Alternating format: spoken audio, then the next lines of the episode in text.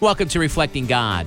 Good parents, like God, want what's best for their children even at the sacrifice of their own preferences. Good parents, like God, set consistent boundaries and house rules. House rules are set for the health, safety, and peace for those in the home. Unfortunately, even the best parents can't make all the decisions for their kids. Sometimes the decisions kids make bring sorrow, wrath, and heartbreak for their well meaning parents, just like God. King Manasseh's father, Hezekiah, led a godly life, including some of the greatest miracles of the Old Testament. Despite that living example of good moral choices and instruction from God's laws, Manasseh made his own choices. He made up his own rules, his own religion. He ignored the rules God put in place for the Lord's temple. When God's laws are ignored or blatantly rejected, souls could be lost. Knowing God's house rules are for the good of God's children ought to inspire us to follow them with gratitude.